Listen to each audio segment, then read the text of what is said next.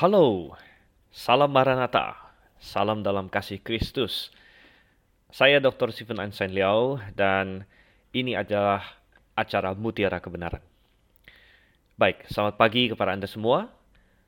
Saya merekam ini pada pagi hari di awal 2022 dan kapan pun Anda sedang mendengarkan dan moga-moga menikmati acara Mutiara Kebenaran ini, selamat bergabung. Mari kita akan membuka Alkitab kita dan bagi Anda yang sudah veteran, sudah lama mengikuti Mutiara Kebenaran, Anda tahu bahwa kita sudah sampai di dalam Hakim-Hakim, pasalnya yang ke-20.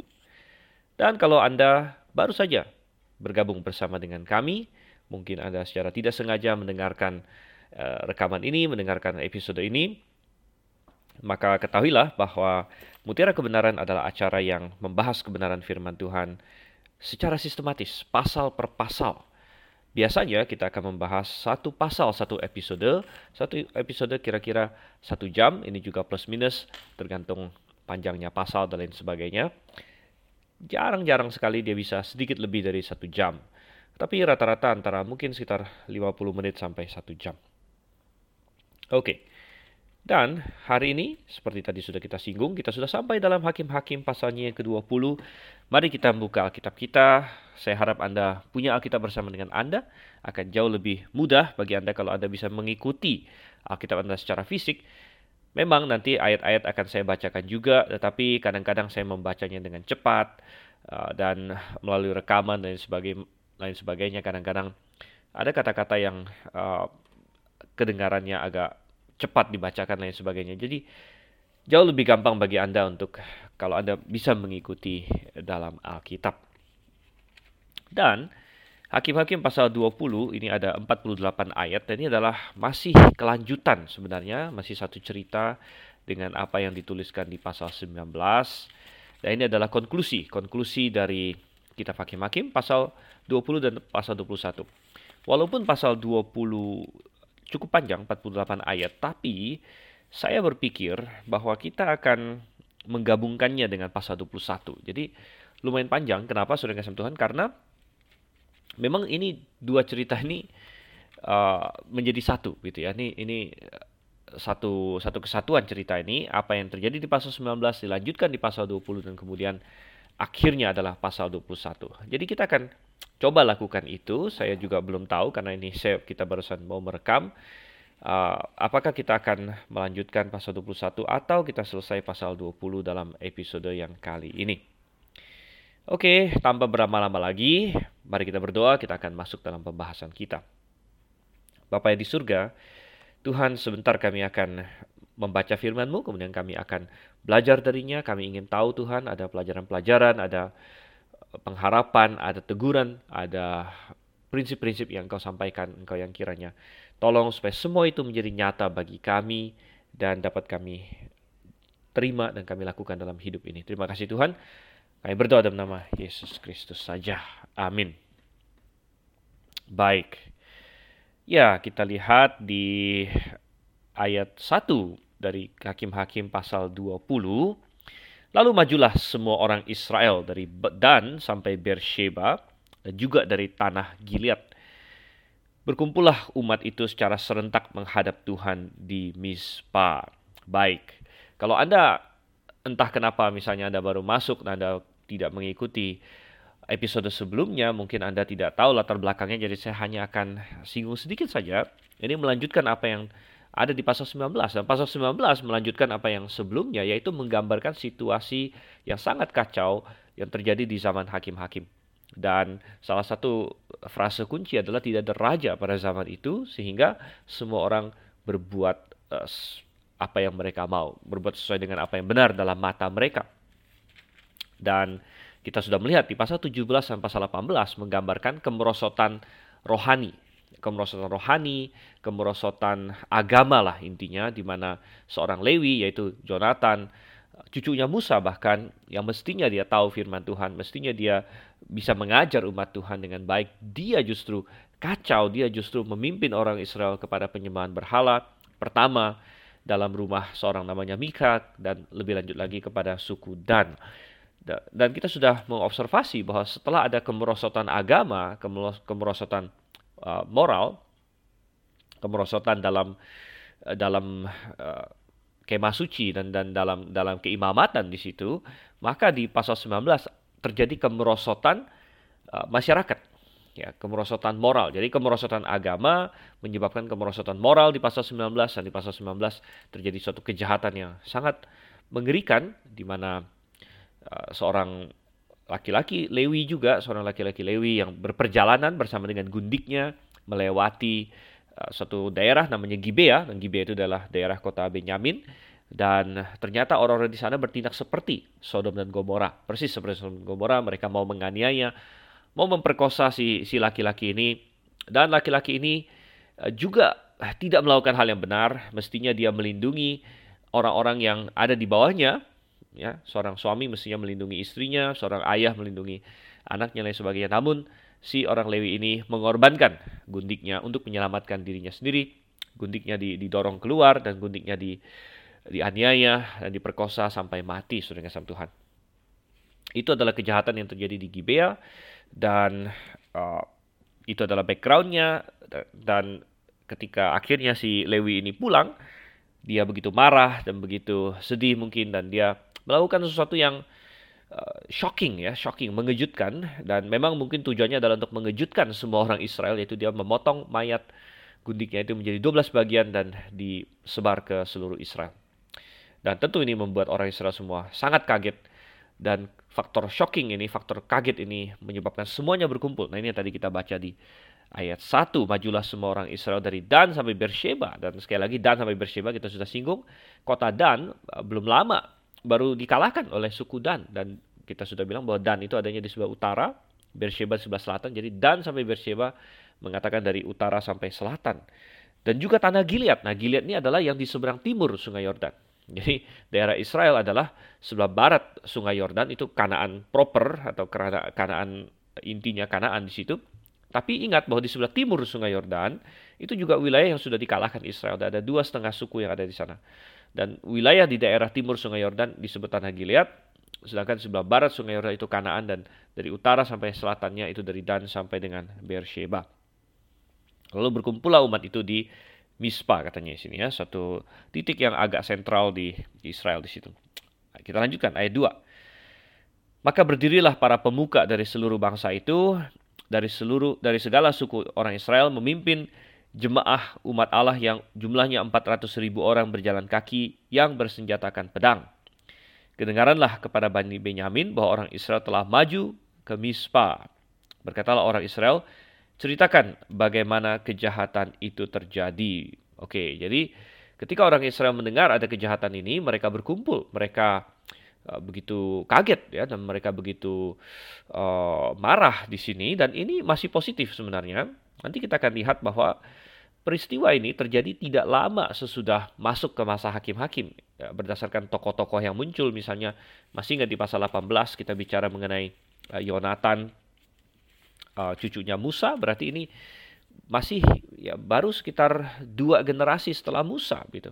Dan nanti di pasal 20, nanti kita akan lihat di ayatnya yang ke-28, yang menjadi imam besar pada masa itu adalah Pinehas bin Eleazar bin Harun. Sekali lagi, uh, Pinehas cucunya Harun, tadi Jonathan cucunya Musa. Jadi ini adalah generasi yang kita bilang uh, satu generasi di bawah mereka yang masuk ke tanah Kanaan karena Musa kan tidak masuk tanah Kanaan, Harun juga tidak masuk tanah Kanaan. Yang masuk tanah Kanaan adalah Yosua bersama dengan Eleazar. Gitu.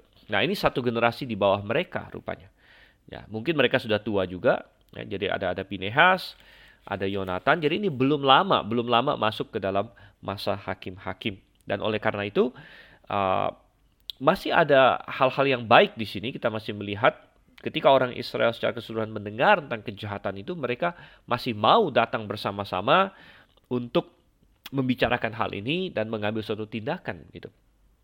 Dan kita bisa membayangkan kalau di zaman modern sekarang ini begitu banyak kejahatan yang luar biasa sering kali muncul di di koran dan lain sebagainya bahkan sampai-sampai kadang-kadang kita sudah jenuh karena saking seringnya terjadi ya berbagai kejahatan ya pemerkosaan lalu pembunuhan uh, pemerkosaan begitu banyak orang ya bahkan tokoh-tokoh agama yang uh, yang memperkosa anak-anak didiknya di di di berbagai institusi keagamaan dan lain sebagainya. Jadi hal-hal ini saking seringnya terjadi hari ini kadang-kadang kita sudah jenuh bahkan. Ya itu menggambarkan betapa buruknya masyarakat hari ini.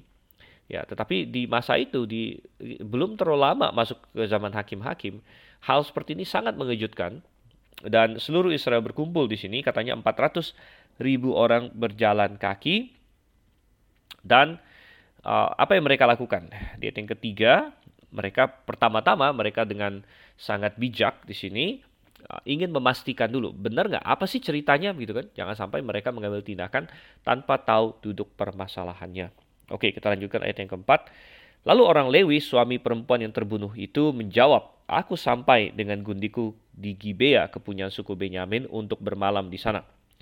Lalu warga-warga kota Gibea itu mendatangi aku dan mengepung rumah itu pada malam hari untuk menyerang aku. Mereka bermaksud membunuh aku, tapi gundiku diperkosa mereka sehingga mati. Maka kuambillah mayat gundiku, kupotong-potong dia, dan kukirimkan ke seluruh daerah milik pusaka orang Israel Sebab orang-orang itu telah berbuat mesum dan telah berbuat noda di antara orang Israel. Sekarang kamu sekalian orang Israel telah ada di sini. Berikanlah di sini pertimbanganmu dan nasihatmu.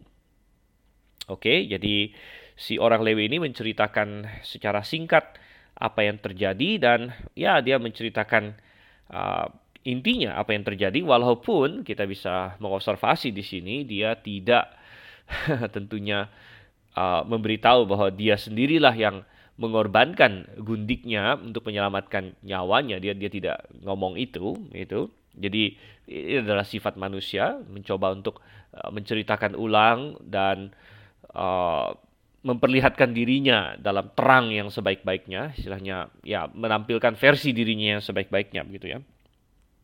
Tapi intinya bahwa orang-orang Gibea itu jahat itu memang benar. Dan uh, fakta-faktanya di, disampaikan di sini. Oke, dan kita lihat lagi ayat yang ke-8. Kemudian bangunlah seluruh bangsa itu dengan serentak sambil berkata, Seorang pun daripada kita tak akan pergi ke kemahnya, seorang pun daripada kita tak akan pulang ke rumahnya. Inilah yang akan kita lakukan kepada Gibea, memeranginya dengan membuang undi. Kita akan memilih dari seluruh suku Israel 10 orang dari tiap-tiap 100, 100 orang dari tiap-tiap 1000, 1000 orang dari tiap-tiap 10.000 untuk mengambil bekal bagi laskar ini supaya sesudah mereka datang dilakukan kepada Gibea Benyamin setimpal dengan segala perbuatan noda yang telah diperbuat mereka di antara orang Israel. Demikianlah orang Israel berkumpul melawan kota itu semuanya bersekutu dengan serentak. Oke. Jadi mereka mengambil keputusan bahwa kita harus memerangi memerangi Gibea Benyamin. Dan ini adalah keputusan yang tepat, saudara kasih Tuhan. Dan ini sudah sesuai dengan firman Tuhan. Jadi coba kita buka dalam kitab ulangan di sini. Ulangan pasal 13 kalau Anda buka kitab Anda. Dan Anda bisa membaca Tuhan sudah membuat aturan kalau peristiwa-peristiwa ini terjadi. Dan mulai dari ayat 12 dari ulangan pasal 13 saya bacakan. Apabila di salah satu kota yang diberikan Tuhan Allahmu kepadamu untuk diam di sana, kau dengar orang berkata, ada orang-orang dursila tampil dari tengah-tengahmu. Dan kata orang-orang dursila di sini ulangan 13 ayat 13 persis sama dengan yang dipakai untuk orang-orang Gibea di Hakim-Hakim 19 um, Hakim-hakim 19 ayatnya yang ke-21 eh 22 di situ ya yang sudah kita singgung di episode sebelumnya uh, di mana dikatakan orang-orang Dursila mengepung rumah itu dan ini dari kata anak-anak Belial, Belial sorry, Belial anak-anak Belial. Jadi sama persis ya istilahnya jadi benar-benar digenapi oleh Gibea. Kembali ke ulangan 13 13. Ada orang-orang Dursila tampil dari tengah-tengahmu yang telah menyesatkan penduduk kota mereka dengan berkata, mari kita berbakti kepada Allah lain yang tidak kamu kenal. Maka haruslah engkau memeriksa, menyelidiki, dan menanyakan baik-baik. Ya, ini sudah dilakukan oleh orang Israel. Mereka menyelidiki Jikalau ternyata benar dan sudah pasti bahwa kekejian itu dilakukan di tengah-tengahmu, maka bunuhlah dengan mata pedang penduduk kota itu dan tumpaslah dengan mata pedang kota itu serta segala isinya dan hewannya. Oke, okay, seluruh jarahan harus kau kumpulkan dan lain sebagainya. Um, intinya Tuhan berkata bahwa mereka harus memusnahkan kota yang melakukan kejahatan itu. Dan ya, walaupun di ulangan pasal 13 di sini kasus yang disampaikan adalah kasus doktrinal. Sini ya, kejahatan doktrinal, kejahatan agama yaitu uh, mengajak orang untuk berbakti pada Allah lain yang melanggar hukum pertama, saudara kasih Tuhan. Namun, ya prinsip ini dengan benar bisa diekspansi kepada kejahatan-kejahatan besar lainnya karena perbuatan Gibea ini mengindikasikan bahwa mereka memang sudah sama sekali meninggalkan Tuhan. Jadi orang Israel melakukan hal yang benar di sini. Kita lihat di pasal 20 kembali. Ya, tetapi ya ini semua adalah buah. Ini semua adalah buah dari dari kekacauan yang sebelumnya ya kita melihat um, karena ada kemerosotan rohani, kemerosotan agama di pasal 17-18, kemerosotan moral di pasal 19 dan akhirnya menimbulkan uh, perpecahan, menimbulkan perpecahan politik, ya perpecahan uh, negara di sini ya dan akhirnya mereka harus saling berperang saudara yang kasih Tuhan. Tetapi kita perlu mencatat bahwa konflik jauh lebih baik eh, daripada kita diam bersama di dalam kesalahan. Ya, mungkin ada berkata, ah saya tidak suka konflik, saya tidak suka dengan uh, perang ini. Kenapa orang Israel akan akan ada, ada perang saudara di sini ya? Mereka akan berperang satu suku melawan banyak suku. Tapi itu jauh lebih baik daripada di dalam kesalahan. Ya. Oke. Dan di ayat yang ke-10 kita melihat ya mereka merasa bahwa ini adalah hal yang urgen, ini juga hal yang baik sehingga mereka tidak akan pulang sebelum mereka melakukan hal ini. Dan mereka hanya mengutus sepersepuluh dari antara mereka untuk pergi mengambil bekal logistik. Ya karena segala peperangan itu sangat penting sekali logistiknya. Um, oleh karena itu ya ini juga hal yang baik. Kadang-kadang kita tahu ada hal yang harus dilakukan tapi kita tunda-tunda. Karena kita merasa itu hal yang berat dilakukan atau hal yang sukar dilakukan ya itu kebiasaan kita itu namanya kalau bahasa Inggris procrastination kita tunda-tunda ya Um, tetapi tidak. Kalau kita tahu ini hal yang benar untuk dilakukan, maka baiklah kita lakukan pada hari ini juga, saudara kasih Tuhan. Um, di dalam Amsal ada mencela seseorang yang katanya kamu bisa membayar hari ini, ya, tetapi kamu tunda. Ya, itu itu itu Tuhan sangat tidak suka. Ya. Itu ada tertuang di dalam Amsal 3 ayat 28 di mana Tuhan berkata, Janganlah engkau berkata kepada Samu, pergilah dan kembalilah besok akan kuberi, sedangkan yang diminta ada padamu.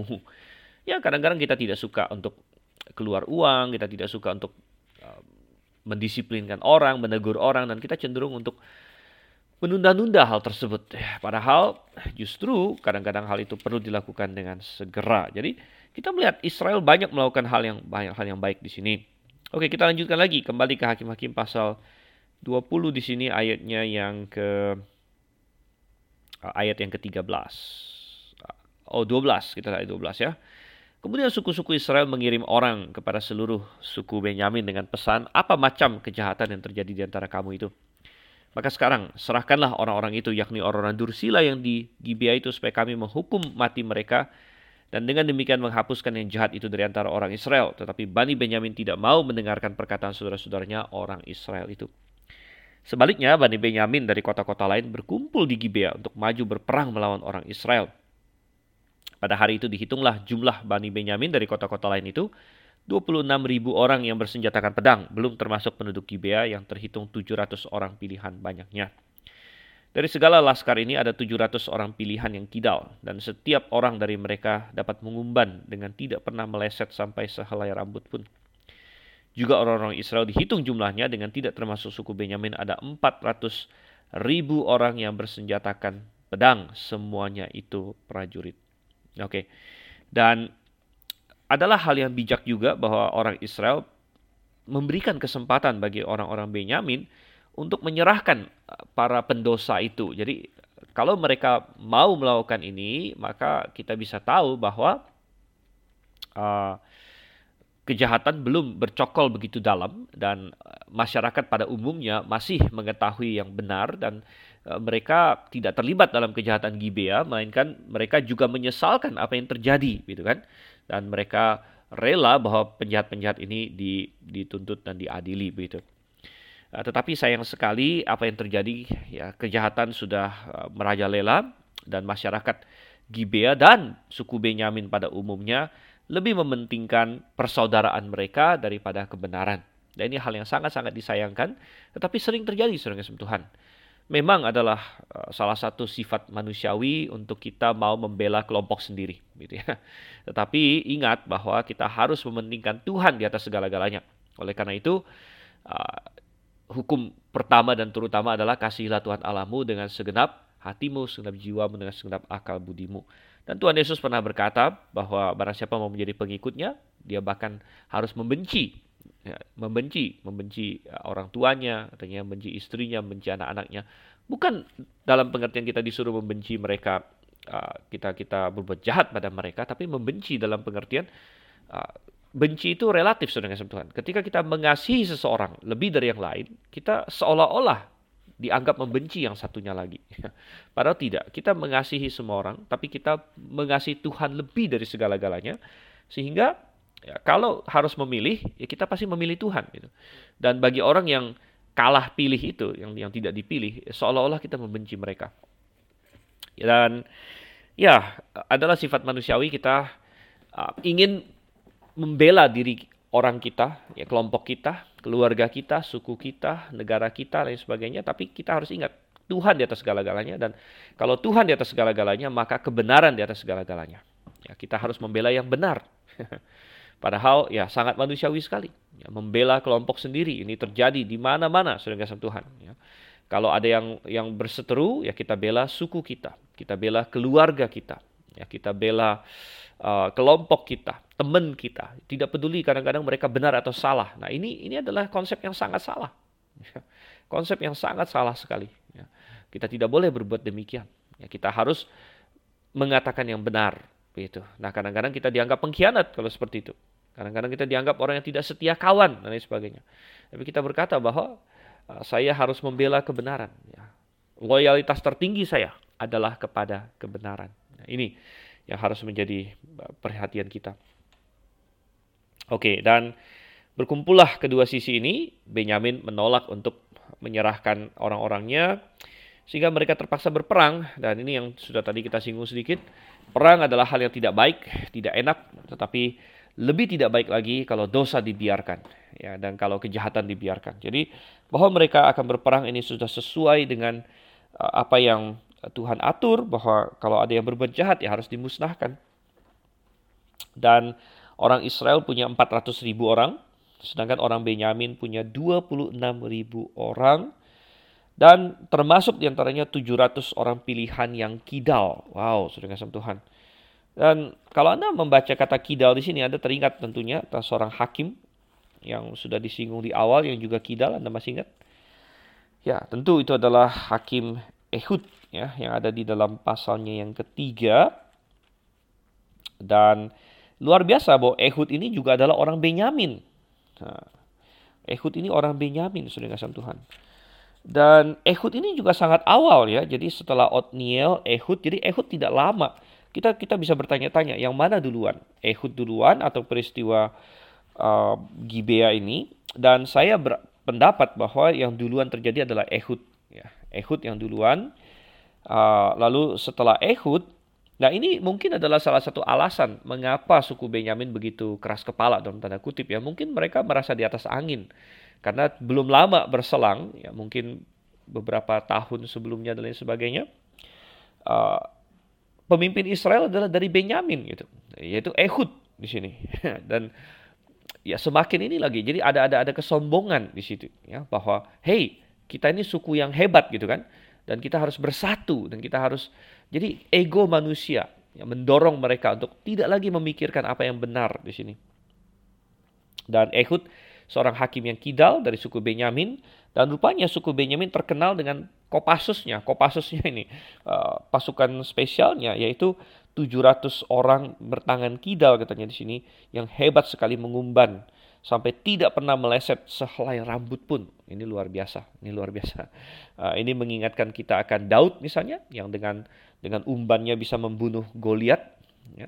Dan ini sudah seperti punya pistol kalau Anda punya umban bisa mengumban seperti itu. Ya, dan saya juga pernah singgung dalam Hakim-Hakim pasal 3 bahwa cukup ironis Benyamin itu artinya anak tangan kanan. Ya, itu arti Benyamin secara literal. Ben itu anak, Yamin itu adalah tangan kanan. Jadi Ingat bahwa waktu uh, Benyamin lahir, ibunya Rahel kan meninggal. Sebenarnya dia kasih nama anaknya Ben-Oni di situ, anak uh, penderitaanku. Ya. Tapi Yakub bapaknya mengubah namanya menjadi Benyamin. Ya. Jadi putra uh, tangan kananku. Tapi putra tangan kananku ternyata punya banyak orang yang kidal, yang, bertangan kiri gitu. Dan ternyata itu adalah senjata rahasia mereka justru di sini ya. Oke, kita lanjutkan lagi ayatnya yang ke-18 di sini. Ayat yang ke-18, lalu orang Israel berangkat dan maju ke Betel. Di sana mereka bertanya kepada Allah, Siapakah dari kami yang lebih dahulu maju berperang melawan Bani Benyamin? Jawab Tuhan, suku Yehuda lah lebih dahulu. Lalu orang-orang Israel bangun pagi-pagi dan berkemah mengepung Gibea. Kemudian majulah orang-orang Israel berperang melawan suku Benyamin. Orang-orang Israel mengatur barisan perangnya melawan mereka dekat Gibea. Juga Bani Benyamin maju menyerang dari Gibea dan menggugurkan ke bumi 22 ribu orang dari antara orang Israel pada hari itu. Tetapi laskar orang Israel mengumpulkan segenap kekuatannya, lalu mengatur pula barisan perangnya di tempat mereka mengatur barisannya semula. Kemudian pergilah orang-orang Israel lalu menangis di hadapan Tuhan sampai petang. Sesudah itu mereka bertanya kepada Tuhan, akan pergi pulakah kami berperang melawan Bani Benyamin, saudara kami itu? Jawab Tuhan, majulah melawan mereka. Nah, tapi ketika orang-orang Israel pada hari kedua sampai di dekat Bani Benyamin, maka pada hari kedua itu majulah suku Benyamin dari Gibea menyerbu mereka. Dan digugurkannya pula ke bumi 18 ribu orang di antara orang-orang Israel. Semuanya orang-orang yang bersenjatakan pedang. Kemudian pergilah semua orang Israel yakni seluruh bangsa itu lalu sampai di Bethel. Di sana mereka tinggal menangis di hadapan Tuhan. Berpuasa sampai senja pada hari itu dan mempersembahkan korban bakaran dan korban keselamatan di hadapan Tuhan. Dan orang-orang Israel bertanya kepada Tuhan pada waktu itu, di sana ada tabut perjanjian Allah. Dan Pinihas bin Eleazar bin Harun menjadi imam Allah pada waktu itu. Kata mereka, haruskah kami maju sekali lagi untuk berperang melawan Bani Benyamin, saudara kami itu? Atau haruskah kami hentikan itu? Jawab Tuhan, majulah sebab besok aku akan menyerahkan mereka ke dalam tanganmu. Oke, dan kita melihat peperangan akan segera terjadi Sekali lagi, kita bisa memuji orang Israel karena mereka di sini mereka maju ke Bethel. Bethel adalah tempat yang historis, kita masih ingat Yakub pernah bermimpi di sana melihat malaikat Allah naik turun dari sorga dan mereka maju di Bethel. Di situ mereka bertanya kepada Tuhan. Ini adalah hal yang positif ya. Mereka meminta ya, jawaban dari Tuhan, meminta uh, dukungan dari Tuhan. Mereka bertanya, siapakah dari kami yang lebih dahulu maju berperang melawan Bani Benyamin? Dan Tuhan memberi jawab pada mereka, suku Yehudalah yang lebih dahulu maju. Nah, eh, hal-hal yang positif ini membuat kita sedikit uh, kaget juga dan bertanya-tanya bahwa walaupun mereka sudah bertanya kepada Tuhan dan walaupun Tuhan menjawab mereka, tapi mereka dua hari kalah, dua hari betul-betul kalah saudara Tuhan. Tercatat di sini bahwa hari pertama mereka kalah 22 ribu orang mati. Ini bukan jumlah yang sedikit. Dari 400 ribu orang, 22 ribu berarti sekitar 5 persen. Dan uh, lalu mereka menangis. Ya, mereka menangis, kita melihat di sini. Uh, dan mereka bertanya lagi kepada Tuhan. Ini hal yang positif lagi. Bahwa mereka tidak marah sama Tuhan. Mereka tidak kecewa atau putus asa. Mereka bertanya lagi kepada Tuhan. Dan Tuhan suruh mereka maju lagi. Tapi apa yang terjadi? Pada hari kedua, 18 ribu orang mati. Jadi total sudah 40 ribu. Jadi 10 persen. 10 persen dari eh, jumlah pasukan awal mereka, yaitu 400 ribu orang, mati. Ya, dan akhirnya mereka menangis ya, di hari yang ketiga di sini, menangis dan berpuasa dan sebagainya. Sehingga kita bertanya-tanya, kenapa Tuhan mengizinkan hal ini terjadi, saudara Tuhan? Dan setelah saya merenung-renungkan, ada beberapa alasan di sini ya. Nomor satu, ya, walaupun teks tidak mencatat secara eksplisit, namun fakta bahwa Tuhan mengizinkan mereka mengalami kekalahan bisa membuat kita menarik eh, beberapa kemungkinan ya, beberapa kemungkinan atau inferensi. Ya. Pertama, Tuhan ingin uh, Tuhan ingin merendahkan hati mereka. Ya. Dalam Amsal dikatakan bahwa um, tinggi hati mendahului kejatuhan, ya, dan kecongkakan mendahului kehancuran. Sudah kasih Tuhan. Um, sangat menarik sekali bahwa pada hari ketiga sesudah dikatakan mereka menangis di hadapan Tuhan di ayat 26 situ ya menangis di hadapan Tuhan kemudian mereka berpuasa di situ merendahkan diri Dan di situ Tuhan menjanjikan kemenangan pada hari yang ketiga. Dan bisa jadi saudara Tuhan mereka datang walaupun perang mereka, walaupun apa yang mereka mau lakukannya adalah hal yang benar, ah, dan dan mereka tahu Tuhan ingin mereka melakukan hal ini, tetapi mereka mendekatinya dengan sikap hati yang salah. Mereka mendekatinya dengan sikap hati yang sombong. Ya, mereka mendekatinya dengan sikap hati yang terlalu terlalu yakin akan kekuatan mereka sendiri bukan dengan kekuatan Tuhan. Mungkin mereka melihat bahwa eh orang Benyamin hanya 20-an ribu orang, 26 ribu, sedangkan kita 400 ribu orang. Dan Anda masih ingat prinsip yang pernah Tuhan uh, beritahu kepada Gideon waktu Gideon mau berperang, ya ini di kitab Hakim-Hakim juga, Anda cek lagi episode sebelumnya kalau Anda ketinggalan itu. Dan Tuhan bilang, pasukanmu terlalu banyak. Bagi Tuhan ada pasukan yang terlalu banyak, saudara Tuhan pasukan yang terlalu banyak sehingga kita melihat bahwa uh, ya pasukan yang terlalu banyak Tuhan bilang jangan sampai nanti kalau kalian menang kalian berpikir kalianlah yang hebat gitu. Jadi Tuhan bilang oke okay, coba dikurangin yang takut pulang dan lain sebagainya. Jadi itu itu kemungkinan pertama walaupun tidak tidak eksplisit di dalam teks ini tetapi kita bisa mengambil inferensi ini ya dari dari fakta bahwa Tuhan uh, mengizinkan mereka kalah dan lain sebagainya. Lagi pula Ah, kita melihat juga bahwa Tuhan menyuruh suku Yehuda untuk maju di sini di ayat 18 tetapi kita tidak tahu seberapa seberapa baik orang Israel mengikuti petunjuk Tuhan karena di ayat 19 sepertinya seluruh Israel terlibat di sini. Jadi suku Yehudanya ya apakah memang suku Yehuda yang sendirian maju atau lain sebagainya kita tidak tahu, Saudara. Dan uh, ya Tuhan mengizinkan mereka kalah untuk merendahkan hati mereka dan Tuhan mengizinkan mereka kalah ya juga untuk ya poin nomor dua adalah untuk mengajarkan suatu prinsip bahwa kadang-kadang melakukan hal yang benar bukan berarti hal itu jadi mudah. Gitu. Melakukan hal yang benar bukan berarti hal itu tanpa pengorbanan. Ya kadang-kadang kita berpikir kalau saya melakukan hal yang benar, kalau saya mau ikut Tuhan, ya pastinya semua jalan saya akan mulus. Tidak juga, sudah kasih Tuhan. Melalui peristiwa ini kita kita bisa belajar bahwa kadang-kadang untuk melakukan hal yang benar butuh pengorbanan. Kadang-kadang kita akan mengalami kesakitan. Ya. Kadang-kadang ada ada hal-hal yang kita harus korbankan, saudara sama Tuhan. Uh, tapi kita berani melakukannya untuk demi kebenaran. Ya kadang-kadang ada kematian yang harus terjadi. Ya. Contoh yang paling agung di atas semua contoh tentu adalah Tuhan Yesus sendiri. Tuhan Yesus ketika menghadap uh, kepada salib, ya semua murid-muridnya bahkan berkata, tidak, tidak, jauhkan, jauhkan itu daripadamu. Tapi Tuhan Yesus tahu bahwa dia sudah dipanggil untuk mati di kayu salib. Dan dia akan melakukan hal yang benar walaupun itu berakibat kematiannya. Jadi kadang-kadang kita berpikir bahwa yang paling penting adalah hidup. Bukan, yang paling penting bukan hidup. Yang paling penting adalah melakukan kehendak Tuhan. Dan itu itu menjadi suatu pelajaran di sini. Selain itu ada poin ketiga lagi di sini bahwa Tuhan bukan hanya uh, akan menghukum Bani Benyamin, tapi Tuhan bisa juga memakai insiden ini untuk menghukum orang Israel juga karena jelas kejahatan bukan hanya ada pada Benyamin, ya, kejahatan ada juga di suku-suku Israel yang lain dan Tuhan bisa memakai uh, kesempatan ini untuk sekaligus menghukum Israel juga. Ya, karena apa yang terjadi di Benyamin ini tentu tidak terisolir. Ya. Um, ini bukan kali pertama mereka melakukan kejahatan pastinya, ya, karena tidak mungkin orang itu dari baik tiba-tiba langsung berubah menjadi setan gitu istilahnya menjadi menjadi begitu jahatnya. Tapi biasanya itu progresif dan kejahatan di Gibea pasti sudah berlangsung lumayan lama di sini.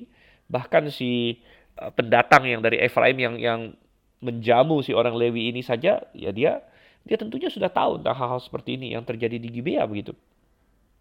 Dan kita masih ingat waktu uh, Tuhan menghukum Sodom dan Gomora dan mengutus dua malaikat Tuhan bilang sudah kedengaran kepadaku berita tentang kejahatan Sodom dan Gomora gitu. Jadi ya apa yang terjadi di Gibea ya, adalah simptom, adalah gejala dari kemerosotan yang terjadi di seluruh Israel dan Tuhan memakai kesempatan ini untuk untuk menghukum juga ya orang Israel atas kesombongan mereka dan lain sebagainya. Oke, dan kita lanjut lagi. Tapi sampai pada hari yang ketiga Tuhan menguatkan mereka, Tuhan menguatkan mereka bahwa sekalipun kamu mengalami um, penderitaan ya, dan mengalami kesusahan, namun Tuhan tetap akan memberikan kemenangan. Ya, dan Tuhan berjanji bahwa besok aku akan menyerahkan mereka ke dalam tanganmu. Kita lanjut sekali lagi sekarang ayat 29. Lalu orang Israel menempatkan penghadang-penghadang sekeliling Gibea. Pada hari ketiga majulah orang-orang Israel melawan Bani Benyamin dan mengatur barisannya melawan Gibea seperti yang sudah-sudah. Maka majulah Bani Benyamin menyerbu laskar itu. Mereka terpancing dari kota dan seperti yang sudah-sudah mereka mulai menyerang laskar itu pada kedua jalan raya. Yang satu menuju ke Betel dan yang lain ke Gibea melalui padang. Sehingga terbunuhlah beberapa orang, kira-kira 30 orang di antara orang Israel. Maka kata Bani Benyamin, orang-orang itu telah terpukul kalah oleh kita seperti semula. Tetapi orang-orang Israel telah bermufakat lebih dahulu. Marilah kita lari dan memancing mereka dari kota ke jalan-jalan raya. Jadi orang Israel bangun dari tempatnya dan mengatur barisannya di Baal Tamar. Sedang orang Israel yang menghadang itu tiba-tiba keluar dari tempatnya, yakni tempat terbuka dekat Geba. Dan sampai di depan Gibea sebanyak 10 ribu orang pilihan dari seluruh Israel – Pertempuran itu dahsyat, tetapi Bani Benyamin tidak tahu bahwa malapetaka datang menimpa mereka. Tuhan membuat suku Benyamin terpukul kalah oleh orang Israel. Dan pada hari itu orang-orang Israel memusnahkan dari antara suku Benyamin 25.100 orang, semuanya orang-orang yang bersenjatakan pedang. Bani Benyamin melihat bahwa mereka telah terpukul kalah, sementara orang-orang Israel agak mundur di depan suku Benyamin sebab mereka mempercayai penghadang-penghadang yang ditempatkan mereka untuk menyerang Gibea. Maka segeralah penghadang-penghadang itu menyerbu Gibea. Mereka bergerak maju dan memukul seluruh kota itu dengan mata pedang. Tetapi orang-orang Israel telah bermufakat dengan penghadang-penghadang itu untuk menaikkan gumpalan asap tebal dari kota itu. Ketika orang-orang Israel mundur dalam pertempuran itu, maka suku Benyamin mulai menyerang orang Israel sehingga terbunuh kira-kira 30 orang karena pikir mereka tentulah orang-orang itu terpukul kalah sama sekali oleh kita seperti dalam pertempuran yang dahulu. Tetapi pada waktu itu mulailah gumpulan, gumpalan asap naik dari kota itu seperti yang asap. Suku Benyamin menoleh ke belakang dan tampaklah kota itu seluruhnya terbakar, apinya naik ke langit. Lagi pula orang-orang Israel maju lagi, maka gemetarlah orang-orang Benyamin itu sebab mereka melihat bahwa malapetaka datang menimpa mereka. Jadi larilah mereka dari depan orang-orang Israel itu ke arah padang gurun. Tetapi pertempuran itu tidak dapat dihindari mereka. Lalu orang-orang dari kota-kota menghabisi mereka di tengah-tengahnya.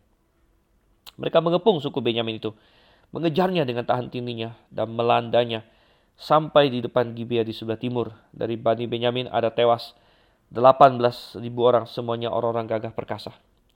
Yang lain berpaling lari ke padang gurun ke bukit batu Rimon tetapi di jalan-jalan raya masih diadakan penyabitan susulan di antara mereka. 5.000 orang, mereka diburu sampai ke Gideon dan dipukul mati 2.000 orang dari mereka. Maka yang tewas dari suku Benyamin pada hari itu seluruhnya berjumlah 25.000 orang yang bersenjatakan pedang, semuanya orang-orang gagah perkasa. Tetapi 600 orang berpaling lari ke padang gurun, ke bukit batu Rimon, dan tinggal empat bulan lamanya di bukit batu itu. Tetapi orang-orang Israel kembali kepada suku Benyamin dan memukul mereka dengan mata pedang, baik manusia, baik hewan, dan segala sesuatu yang terdapat di sana. Juga segala kota yang terdapat di sana mereka musnahkan dengan api. Oke, akhirnya terjadi kemenangan di sini dari Israel melawan Benyamin dan mereka menggunakan siasat di sini ya. Jadi ini kembali mengajarkan kita bahwa kemenangan yang Tuhan berikan eh, tidak bertentangan dengan usaha manusia untuk memakai strategi, untuk memakai taktik dan lain sebagainya. Dan demikian juga ya kalau kita meminta Tuhan menyertai kita bukan berarti kita uh, tidak boleh memikirkan ya secara manusiawi cara-cara yang mau kita pakai, kita mempersiapkan dengan baik dan kita kita menggunakan strategi dan lain sebagainya. Strategi yang mereka pakai ini rupanya sangat mirip kalau Anda masih ingat di kitab Yosua dengan strategi yang Yosua pakai melawan kota Ai dan mirip-mirip saudara sama Tuhan. Waktu itu orang Israel juga sempat kalah dari Ai Ah, lalu mereka juga menangis sebagai di hadapan Tuhan. Dan setelah masalahnya selesai, lalu mereka menyerang Ai lagi, tapi menggunakan siasat yang sama. Itu mereka pura-pura kalah. Ah, sementara ada orang yang bersembunyi dan ketika orang Ai dan atau orang Benyamin di sini menyerang, mengejar mereka, lalu ah, penghadang yang bersembunyi menghancurkan kota mereka. Ya, sehingga moral dari Ai atau Benyamin uh, runtuh dan kemudian orang-orang yang pura-pura kalah ini menyerang dan yang dalam kota juga menyerang keluar dan uh, musuh atau si Benyamin ini atau si Ai di di zaman Yosua terkepung dan kalah total di tengah-tengah dan taktik yang sama dipakai di sini dan ini membuat kita bertanya-tanya juga, apakah uh, memang uh, dalam periode masa mereka di hari ketiga atau sebelum hari ketiga itu mereka menangis dan berpuasa di depan Tuhan, apakah mereka ada merenungkan dan mereka mengingat-ingat ya, peristiwa Ai dan dan bagaimana mereka bisa menang dan lain sebagainya. Oke, dan ya mereka memukul mati ya orang-orang Benyamin Ya, mereka bukan hanya menghancurkan Gibea, tapi mereka menghancurkan kota-kota yang lain juga semua, saudara kasih Tuhan. Nah, apakah ini dibenarkan? Ini bisa dikasih tanda tanya. Memang suku Benyamin secara keseluruhan salah karena mereka membela Gibea. Nah, tapi sebenarnya kota yang yang boleh dihancur, yang yang harus dihancurkan hanya Gibea karena di situ ya. Kota-kota lain patut dihukum juga karena mereka menolong Gibea. Tapi apakah mereka patut dihancurkan sepenuh-penuhnya? Ini ini bisa kita pertanyakan sebenarnya. Dan akhirnya memang timbul masalah. Timbul masalahnya adalah nanti kita akan masuk ke pasal 21. Timbul masalah karena ya, akhirnya berarti satu suku dihancurkan semua. Apakah itu yang akan terjadi? Nah, jadi kita bertanya-tanya ya. Memang keadilan harus dilakukan, pembalasan harus dilakukan tapi harus dengan dengan proporsional. Nah, oleh karena itulah Tuhan selalu ingin bahwa bukan balas dendam tapi keadilan ya. Karena kalau kita bicara mengenai balas dendam maka kita bisa sering kali manusia akan over untuk melakukannya. Dan fakta bahwa orang Israel sendiri kehilangan 40 ribu orang dari kekalahan hari pertama dan hari kedua membuat mereka kejam terhadap saudara-saudara mereka suku Benyamin ini ya sehingga mereka akhirnya bukan hanya menghancurkan Gibea saja tapi juga menghancurkan semua kota yang lain dan dibunuh sampai kepada perempuan-perempuannya juga saudara Tuhan. Sehingga akhirnya muncul masalah. Nah, masalah itu muncul di pasal yang ke-21. Nah, coba kita baca sekarang ya pasal yang ke-21 ini. Orang Israel telah bersumpah di Mispa, demikian seorang pun dari kita tak akan memberikan anaknya perempuan kepada seorang Benyamin menjadi istrinya. Ketika bangsa itu datang ke Betel dan tinggal di situ di hadapan Tuhan sampai petang, maka mereka pun menyaringkan suaranya menangis dengan sangat keras. Katanya, mengapa ya Tuhan Allah Israel? Terjadi hal yang begini di antara orang Israel, yakni bahwa hari ini satu suku dari antara orang Israel hilang Oke, jadi ya ini adalah masalah yang mereka timbulkan sendiri karena uh, nomor satu mereka um, ya mereka terlalu terlalu over di dalam pembalasan mereka ya mestinya mereka tidak perlu menghancurkan semua kota yang lain. Ya Gibea memang perlu dihancurkan sesuai dengan firman Tuhan. Uh, mereka tidak perlu membunuh sampai wanita di kota-kota lain gitu ya. Um, jadi ya ini manusia sering bikin masalah sendiri. Dan mereka juga mengambil sumpah yang tidak dipikirkan dengan matang-matang. Kita melihat di ayat 1, mereka bersumpah bahwa tidak akan memberikan anaknya perempuan pada seorang Benyamin menjadi istrinya. Ya. Dan uh, mungkin ini sumpah ini diangkat karena mereka kesal ya, karena perlakuan orang Gibea terhadap gundiknya si orang Lewi ini. Jadi, wah kalian ini uh, berlaku sangat jahat kepada gundiknya ini seorang perempuan ini kan. Jadi kalian tidak berhak lagi Eh, dapat istri, dapat perempuan dari kami dan lain sebagainya. Ya, dan ya ini adalah sumpah yang mungkin terlalu cepat diucapkan dan kita sudah belajar juga dari kitab hakim-hakim mengenai terlalu cepat mengucapkan sumpah, masih ingat kasus Yefta dan lain sebagainya.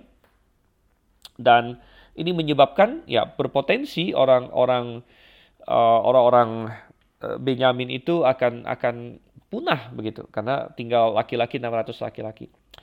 Ya padahal mungkin tidak juga ya, mungkin tidak juga karena ya, satu solusi adalah orang-orang Benyamin ini bisa mengambil perempuan dari dari bangsa Kanaan walaupun itu juga itu juga salah karena ya, Tuhan suruh tidak boleh mengambil uh, perempuan dari dari suku Kanaan itu. Uh, dan ya jadi mereka tidak tahu apa yang harus dilakukan. Dan coba kita baca terus ayat yang keempat di sini. Keesokan harinya pagi-pagi maka bangsa itu mendirikan mesbah di situ lalu mempersembahkan korban bakaran dan korban keselamatan. Pada waktu itu berkatalah orang-orang Israel, siapakah dari seluruh suku Israel yang tidak ikut datang dengan jemaah ini untuk menghadap Tuhan? So mereka telah bersumpah dengan sungguh-sungguh mengenai orang yang tidak datang menghadap Tuhan di Mispah. Demikian pastilah ia dihukum mati. Orang-orang Israel merasa kasihan terhadap suku Benyamin saudaranya itu, maka kata mereka hari ini ada satu suku terputus dari orang Israel. Apakah yang dapat kita lakukan kepada orang-orang yang tinggal itu dalam hal mencarikan istri? Karena kitalah yang bersumpah demi Tuhan untuk tidak memberikan seorang pun dari anak-anak perempuan kita kepada mereka menjadi istrinya. Sebab itu berkatalah mereka, dari suku-suku Israel, adakah satu yang tidak datang menghadap Tuhan di Misbah? Lalu tampaklah bahwa dari Yabesh Gilead tidak ada seorang pun yang datang ke perkemahan jemaah itu. Lalu diperiksa jumlah bangsa itu dan tampaklah tidak hadir seorang pun dari penduduk Yabesh Gilead. Maka perkumpulan itu menyuruh ke situ 12.000 orang dari orang-orang gagah perkasa dengan memerintahkan pada mereka demikian. Pergilah, pukullah penduduk Yabesh Gilead dengan mata pedang, juga perempuan-perempuan dan anak-anak. Tapi perbuatlah begini, hanya semua laki-laki sajalah dan semua perempuan yang telah pernah tidur dengan laki-laki harus kamu tumpas. Mereka menjumpai di antara penduduk Yabesh Gilead 400 anak gadis perawan yang belum pernah tidur dengan orang laki-laki. Lalu gadis-gadis itu dibawa mereka ke perkemahan di Silo di tanah Kanaan. Sudah itu segenap umat itu menyuruh orang membawa pesan pada Bani Benyamin yang ada di Bukit Batu Rimon lalu memaklumkan damai kepada mereka. Pada waktu itu kembalilah suku Benyamin dan kepada mereka diberikan perempuan-perempuan yang telah dibiarkan hidup dari antara perempuan Yabesh Gilead. Tetapi belum cukup juga jumlahnya bagi mereka. Oke, jadi satu solusi yang akhirnya mereka pikirkan di sini adalah mereka memukul dengan pedang satu kota namanya Yabesh Gilead. Dari namanya Yabesh Gilead kita tahu ini adalah daerah yang di daerah Gilead yang tadi kita bilang di sebelah timur Sungai Yordan. Dan alasan mereka memukul kota ini adalah karena rupanya dari kota ini tidak ada perwakilan yang datang untuk berperang, ya, artinya ikut peperangan uh, di, di Mispa di situ, gitu ya. Dan mereka telah bersumpah bahwa siapa pun kota mana pun suku mana pun yang tidak mengirimkan perwakilan itu akan akan dibunuh begitu, akan dihancurkan gitu. Dan Yabes Gilead tidak tidak datang dan ya kita bisa uh, mempertanyakan di sini eh, kebijakan dari sumpah ini lagi gitu ya. Eh, tetapi kita bisa lihat dari sisi negatif dan sisi positif ya. Dari sisi negatif ini sumpah yang sangat berat juga dan satu kota dihancurkan oleh orang Israel karena mereka tidak ikut di sini. Tetapi dari sisi positif kita bisa melihat ini menggambarkan suatu prinsip bahwa sebenarnya kita tidak bisa netral ya, kita tidak bisa netral. Peristiwa yang terjadi di Gibea ini ada suatu noda satu kejahatan dan orang Israel tidak mau ada ada orang yang netral yang cuek begitu. Dan uh, dari sisi itu positif ya. Dari sisi itu positif dalam pengertian bahwa tidak diperkenankan bagi siapa pun di Israel untuk masa bodoh masa bodoh dengan kejahatan. Ah kejahatan di Gibea tidak efek kok ke kami di Gabis Gilead ngapain kami peduli tidak bisa karena ini kita satu bangsa dan apa yang terjadi di Gibea akan menyebar dan dengan cara yang sama, kita harus ingat bahwa kita semua adalah penjaga saudara kita. Dan kita tidak boleh membiarkan kejahatan terus-menerus kalau kita bisa melakukan sesuatu, kalau kita bisa menegur saudara kasih Tuhan. Kalau kita bisa mendatangkan kebaikan, ya kita tidak boleh berpangku tangan.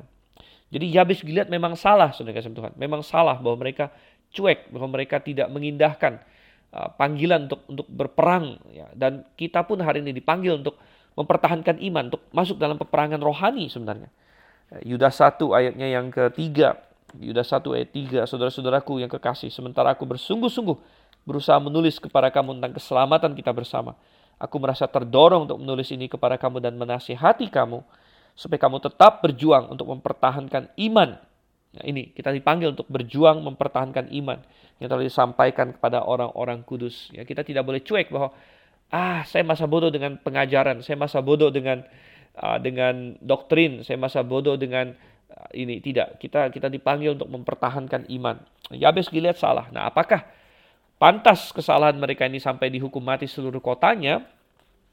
Ini pertanyaan kedua gitu ya dan menurut saya ini terlalu terlalu berat gitu tapi akhirnya ini dipakai dipakai semacam suatu cara yang yang orang Israel pikirkan untuk mendapatkan istri bagi orang-orang Eh, orang-orang Benyamin di sini dan mereka membunuh semua masyarakat di sana.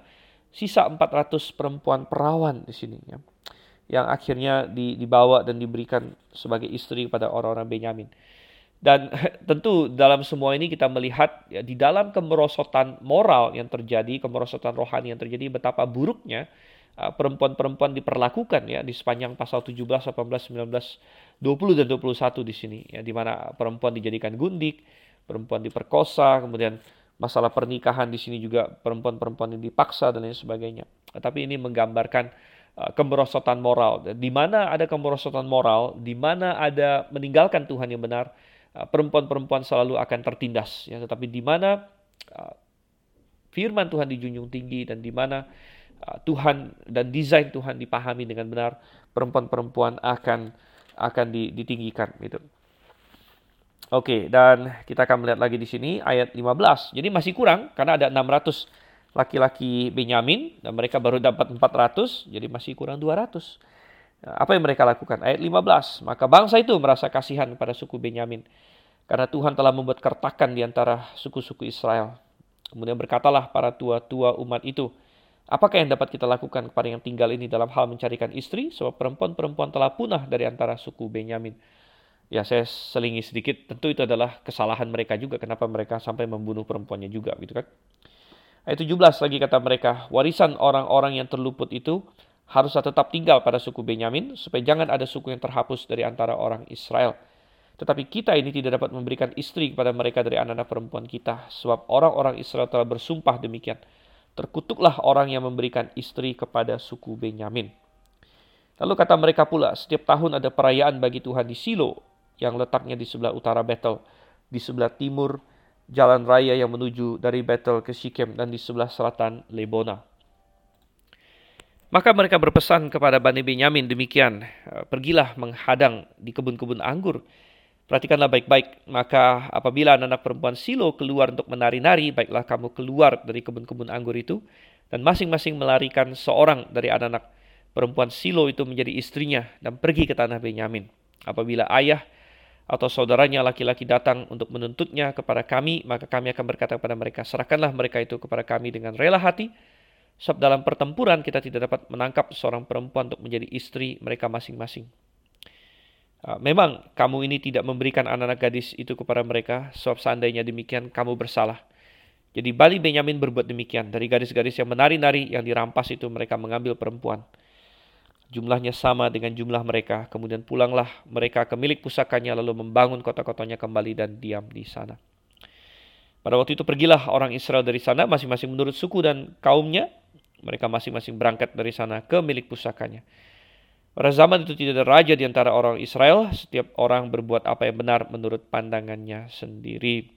Oke, jadi ya kita melihat di sini eh, akhirnya di, diciptakanlah semacam sistem begitu ya supaya 200 orang Benyamin yang sisa ini bisa punya istri. Ya, sistem uh, mencuri mencuri pengantin di sini atau menangkap perempuan untuk menjadi pengantin. Ya, dan ini adalah semacam sistem yang berbelit-belit begitu ya. Dan mestinya ada seorang komentator yang memberikan usul mestinya mereka bertobat saja di hadapan Tuhan bahwa mereka sudah pernah mengucapkan um, janji atau sumpah yang terlalu terburu-buru mereka minta ampun sama Tuhan akan sumpah itu dan akhirnya ya mereka tinggal memberikan anak mereka kepada Benyamin. Maka itu akan akan beres begitu kan? Uh, dan perempuan yang diberikan juga baik-baik ya dan uh, bisa bisa punya keluarga yang baik-baik dan tetap ada hubungan yang baik antara antara suku Benyamin dengan suku yang lain. Tapi ya mereka tidak. Ya mereka memilih jalan seperti ini ya dan ini seperti istilahnya apa ya? Mereka mencari jalan keluar aja, mencari loophole kalau orang Inggris bilang, mencari klausa-klausa ini kayak mereka ingin ingin mencurangi sumpah mereka sendiri. Jadi um, ya secara teknis mereka tidak memberikan gitu, tapi kalian yang merebut, tapi kita akan tutup mata gitu kan. Jadi ini ada perempuan-perempuan menari ya, dan uh, nanti kalian rebut ya nanti kami tidak akan marah gitu kan? Kami tidak akan marah ya. Tapi secara teknis kami tidak memberikan ya dan lain sebagainya. Terlalu berbelit-belit sebenarnya. Um, saya tidak tahu dengan adanya perjanjian seperti ini mestinya semua semua Israel tahu ya. Wah kalau gitu anak saya hati-hati jangan dibiarkan uh, menari-nari di Silo nanti bakal ditangkap dan sebagainya. Uh, tapi ya ini yang yang terjadi dan rupanya ya ada akhirnya mereka mendapatkan 200 orang perempuan untuk menjadi istri di sini. Sehingga uh, semua itu diakhiri dan disimpulkan di ayat 25 pada zaman itu tidak ada raja di antara orang Israel. Setiap orang berbuat apa yang benar menurut pandangannya sendiri menggambarkan kekacauan pada masa itu karena mereka bukan hanya tidak punya raja secara politik, mereka punya raja rohani sebenarnya, yaitu Tuhan, tapi mereka sudah menolak raja rohani mereka Uh, terjadi kemerosotan rohani, kemerosotan agama di pasal 17-18, masuk kepada kemerosotan moral di pasal 19 di masyarakat secara umum, dan akhirnya sampai kepada kemerosotan uh, politik. Ya politik di situ. Dan kita bisa lihat juga progresinya. Kemerosotan keluarga di 17-18 karena uh, keluarganya kacau.